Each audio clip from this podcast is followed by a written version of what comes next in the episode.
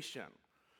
Today is a victory celebration. And so those were some stories of victory, and we're going to look at the Bible and see what the ultimate victory is, but that is what we're truly here for today.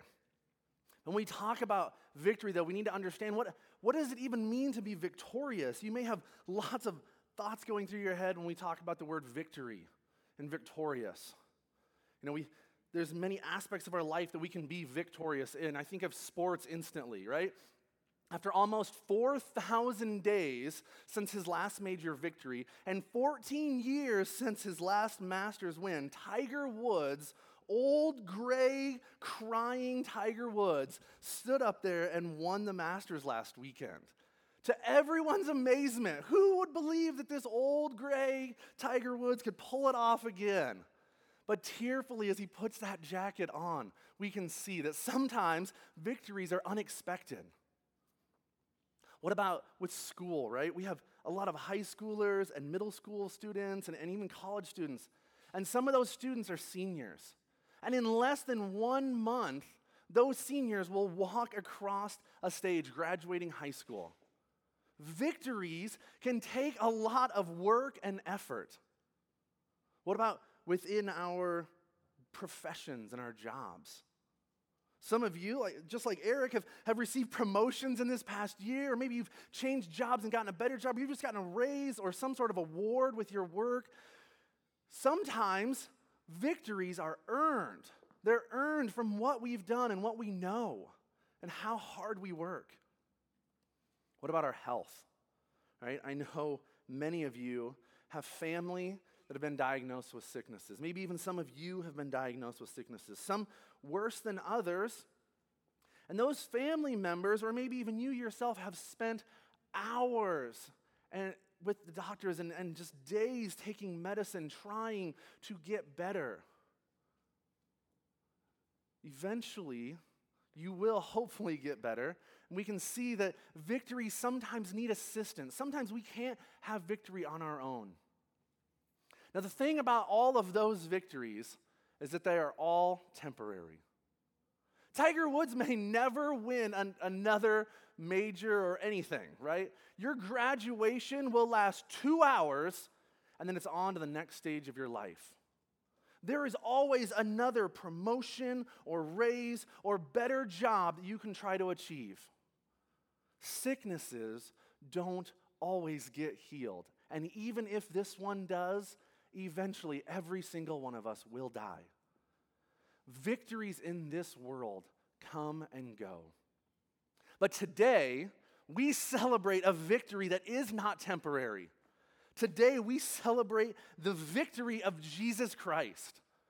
And so for that, I'm going to look at our Bible, and today we're going to be looking at 1 Corinthians 15, verses 50 through 58, and I'll have it on the screen behind me, or if you have a Bible with you, I encourage you to open it up and follow along as I read through it. For those of you who don't know me, haven't met me yet, my name is Joey Weber, and I'm one of the pastors here at Stonebridge, and I will just tell you, it is such an honor and just a joy to be here with you on Easter, celebrating and just being able to be here and seeing all of your faces. It is truly a joy to see each and every one of you here today. But today we will find ourselves in 1 Corinthians chapter 15, starting at verse 50. Follow along with me as I read. It says, "I tell you this, brothers, flesh and blood cannot inherit the kingdom of God, nor does the perishable inherit the imperishable. Behold, I tell you a mystery. We shall not all sleep, but we shall all be changed. In a moment, in the twinkling of an eye, at the last trumpet, for the trumpet will sound and the dead will be raised imperishable, and we shall be changed. For this perishable body must put on the imperishable, and this mortal body must put on immortality. When the perishable puts on the imperishable, and the mortal puts on immortality, then shall come to pass the saying that is written, 'Death is swallowed up in victory. O death, where is your victory? O death, where is your sting?' The sting of death is sin, and the power of sin is the law. But thanks be to God who gives us this victory through our Lord Jesus Christ. Therefore, my beloved brothers, Be steadfast, immovable, always abounding in the work of the Lord, knowing that in the Lord your labor is not in vain. Over the past 2 weeks, we have looked at the rest of 1 Corinthians 15, and we've seen the evidence and the importance of the resurrection. And how can we not stand here today and celebrate the resurrection when we have seen the proof, the evidence, and the importance of it? And if you are someone here today who struggles with that, and you weren't here with us the past couple of weeks, if you struggle with the evidence, like I don't know if I can believe this Bible and just I need proof. Or maybe you're just like, I don't really know if this resurrection thing is really that important. Like, yeah, Jesus is good, and I like that, and church is fun, but what's the big deal with the resurrection? If you struggle with either one of those, I encourage you, go back. We keep all of our sermons online. Go back and listen to those because they are absolutely important to understand the evidence and the importance. But today, like I've said, and I'm going to keep saying, we celebrate the victory. And we can see victory language all over this passage. First up, in verses 51 through 55, we can see future victory. This is a victory that we look forward to. It is a future victory when we enter the presence of God. And 1 Corinthians 15 tells us of Jesus' death and resurrection, how he overcame death, and because of his victory, we can share in that. This is a victory like none of the others that I talked about at the beginning, because we get to share in this victory. Unlike just watching TV and watching your favorite athlete win, and then you go back to your normal lives, we share in this victory. Again, I think of sports, the idea of victory in the sports world with this idea of sharing in a victory. That would be like if you were a lifetime Patriots fan. Right? Just the whole life, since birth, you have just bled and sweat Patriots. And this past year, they won Tom Brady won his 6th Super Bowl ring.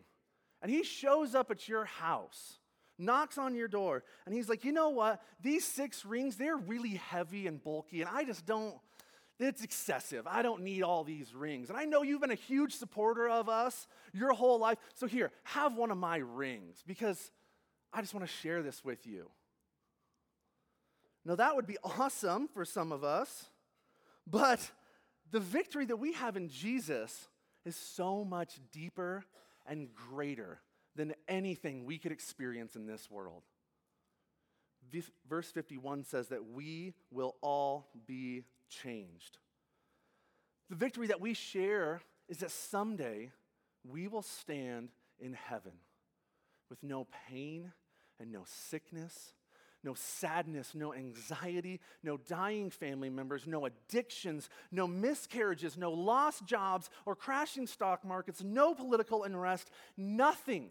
We will stand and we will be in glorified bodies, and we will stand in awe of the one who created and sustains everything.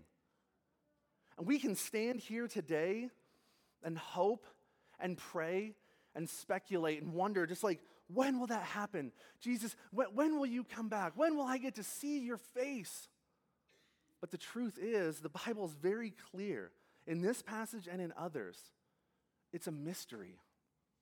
No one knows when they may die or when Jesus may return.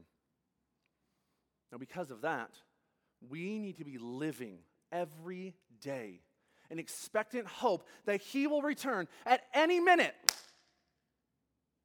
Right? I swear, one of these days, somebody's going to say that, right? Somebody's going to say, Jesus could return at any minute, and it'll be that day, right? Not today, I guess. So, we need to be living in that expectant hope, and I think about that. I think about when I was a teenager and the thoughts that I had. See, I knew about Jesus. I knew about church. I liked the idea of Jesus and forgiveness in heaven. And just like Laura shared, like, I liked that. That sounded good. But I'll get to that when I'm older. Someday I'll do that. But while I'm here and I'm young and I have this body, I'm going to live my life for myself. And now I stand here 37 years later and I thank God that he let me get to this point. that he let me live long enough that I could see the failures in my life. And then I could see the sin that I was living in, and then I could turn to him. I thank him that he let me get to that. We need to be living every day knowing that we could be called home or Jesus could return. And we read these words of Paul, and we see that he is almost mocking, right? He says, "Oh, death, where is your sting?" Like it's just this death taunt. He's just taunting death. "Oh, you ain't got nothing. Where's your sting?" But for those of us, there's many of us who have actually felt the sting of death in this world. We may read these words and we may think, what about my grandparents that I just buried, my grandfather or my parents or even my friend or a child? I've buried someone that I love. I have felt the sting of death in this world. How can Paul say this? He actually also has felt the sting and the weight of living in this world. He has buried friends. He has seen people die. How can he throw out this victory taunt? The story of humanity has been the same ever since Adam and Eve walked the earth. Man is born, man lives, and man dies. That is the story for every single human being except one. We need to understand that Paul is not looking at this dead and dying world around him. He is looking back to the fact that Jesus Christ defeated sin. He died a criminal's death on the cross.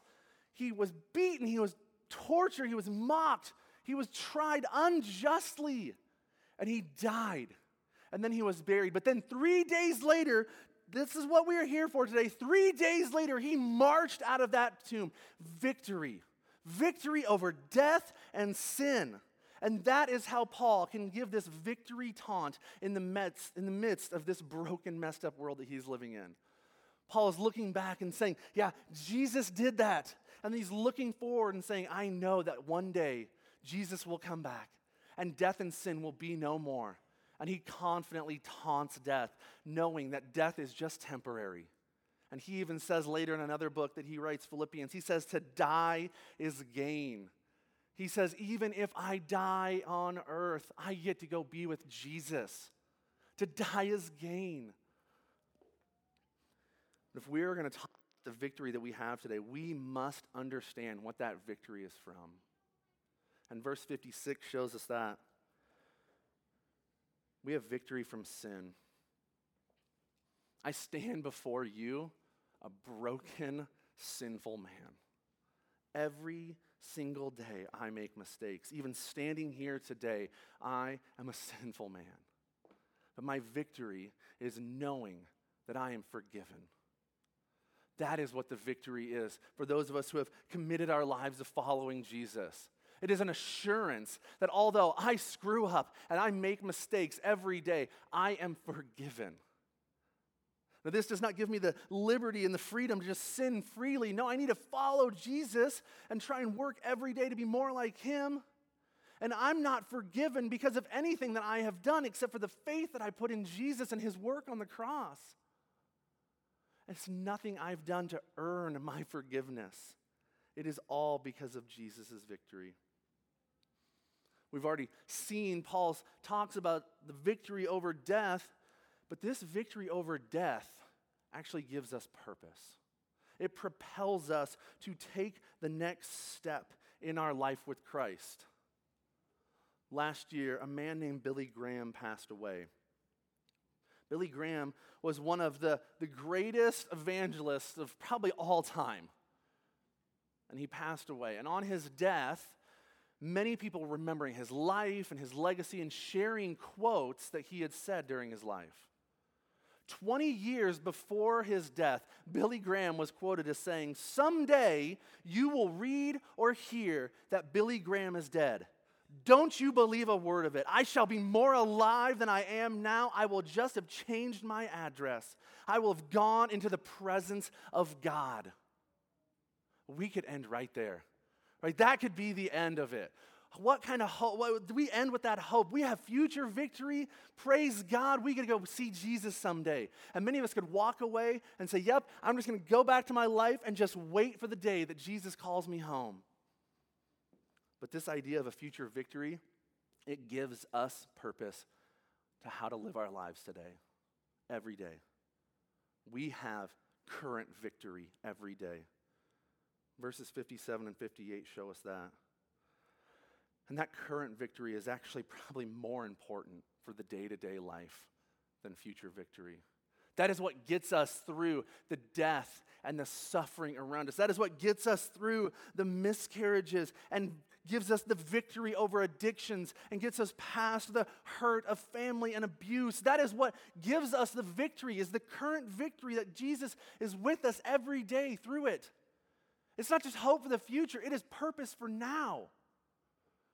The literal translation of 1 Corinthians 15:57 is, but thanks be to God who keeps on giving us the victory through our Lord Jesus. He keeps on giving us the victory. This isn't just, I got saved when I was 6 years old and that was my victory and someday. No, there is continual victory that gets poured out every single day on us. We experience the power of his resurrection when we obey and follow Jesus every day. The greatest victory that we can receive is Jesus. We get Jesus when all we deserve is hell. Last week, Shane shared a quote, but I want to share it again because it gives us just an idea of this purpose for what our current victory is as believers and followers. A man named Tim Keller, pastor out in New York and author of a bunch of books, says, Christians move out into a violent world as agents of peace, into a broken world as agents of reconciliation, into a needy world as servants of the poor. Jesus said it also, something very similar. In Matthew 28, Jesus tells us what the greatest commandment is. He says, love the Lord your God with all your heart, with all your soul, and all your mind. And the second is like it, love your neighbor like yourself. Our purpose, our current victory, is to love our neighbor as ourselves and point them to Jesus. We can read this passage in 1 Corinthians 15 and see Paul's words about doing the Lord's work, right? He talks about, in verse 57, it says, 58, it says, we continue to do the labor is not in vain and abounding in the work of the Lord. Many people can read that and they can have this mentality that doing the Lord's work is something big, right? It's going on a mission trip to some third world country or starting up an orphanage or a nonprofit that feeds the poor. Those are big things. That's the Lord's work. But when I walk across the street for the fourth time this month and pick up my neighbor's trash, well, that's just meaningless. That's just pointless, right? That's just because I don't want their trash in my yard. We need to understand it's not what we do, but why we do it. That is the work of the Lord. Everything that we do can be loving, from preaching to helping our children with their homework. That can be the work of the Lord. From serving as a mentor, volunteering in the schools, or even just your job as a teacher or an associate, from picking up trash as you just walk around the neighborhood with your wife, to being a listening ear to a friend who is struggling with depression. All of those things that we might consider insignificant are and can be the Lord's work as long as we understand the why behind we're doing it. And the why comes from the first part of Jesus' words. Love the Lord your God with all your heart, with all your soul, and all your mind. If we are doing all these insignificant things as followers of Jesus and doing them to show the love that we have been given, the victory that we have been given, then that can be the Lord's works, and it is the Lord's work. We share this victory with everyone that God puts in our path. We must love God in order to rightfully share this victory and to love our neighbors in this broken, messed up world. If that's you today, if you love Jesus and you have a hope for the future, if you come here today praising and celebrating the victory that you have, thank God for you, but you also have a purpose.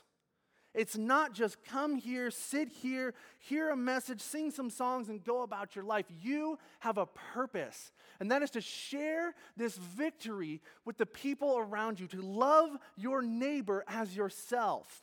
Take this victory message and share it with those around you, workers, family, people you run into on the streets, whoever it is, you share this victory with them.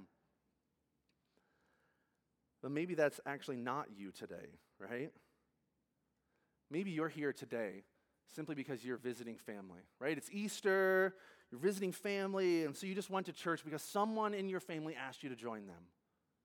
You're not sure about this whole church thing. You're not quite sure about this Jesus guy. I will tell you that that family member who invited you here, they are attempting to share the victory of Jesus with you. God is working through them to draw you here. You are not here by accident or just to appease a family member. You are here because God is calling out to you. But if that is you today, I need to tell you something. All this talk about future victories and current victories and victories from sin, you aren't there. You don't have it. You need to hear the first verse that we read today. Verse 50, it says, I tell you this, brothers, flesh and blood cannot inherit the kingdom of God, nor does the perishable inherit the imperishable.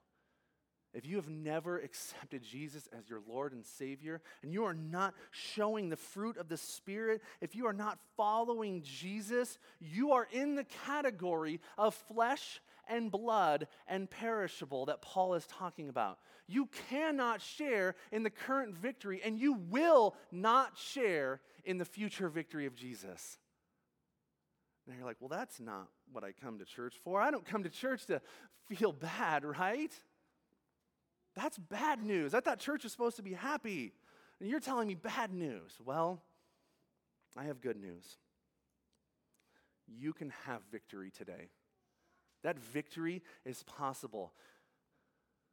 Today can be the day that you cry out to God, and you say, I can't do this anymore. I can't carry this weight anymore. I can't fix myself anymore. I can't fix the people around me anymore. I can't do this anymore. I can't.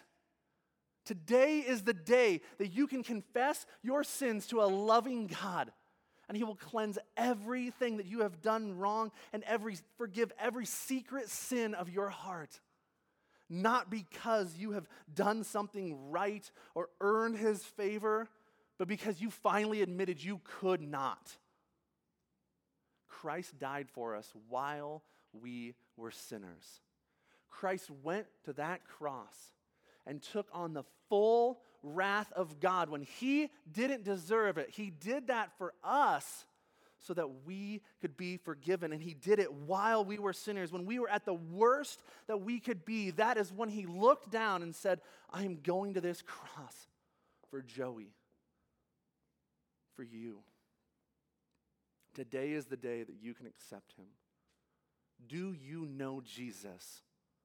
Can you celebrate? Do you come here today and hear this talk of celebrating and victory and you're like, I don't feel it? Can you celebrate in His victory? Today is the day that you can share in the victory of Jesus Christ.